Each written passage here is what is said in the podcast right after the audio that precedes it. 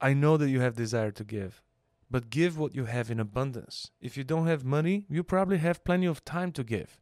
If you don't have time, you probably have plenty of money to give. If you don't have money or time, I don't know what you're doing with your life.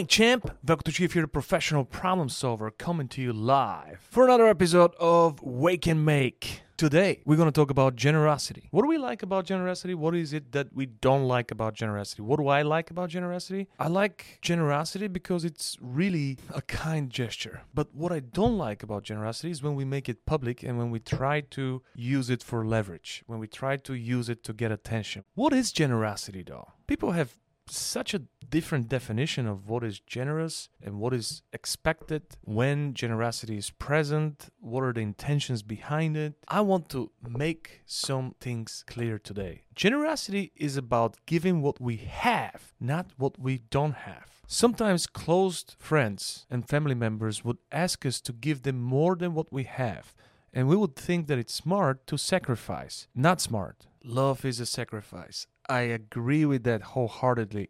But if we lose ourselves in the process of giving something that we don't have, then at some point we're going to stop giving. We can only truly give what we have in abundance unless we go into some type of debt.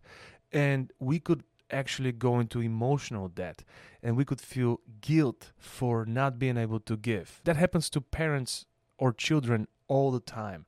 I know that you have desire to give, but give what you have in abundance. If you don't have money, you probably have plenty of time to give.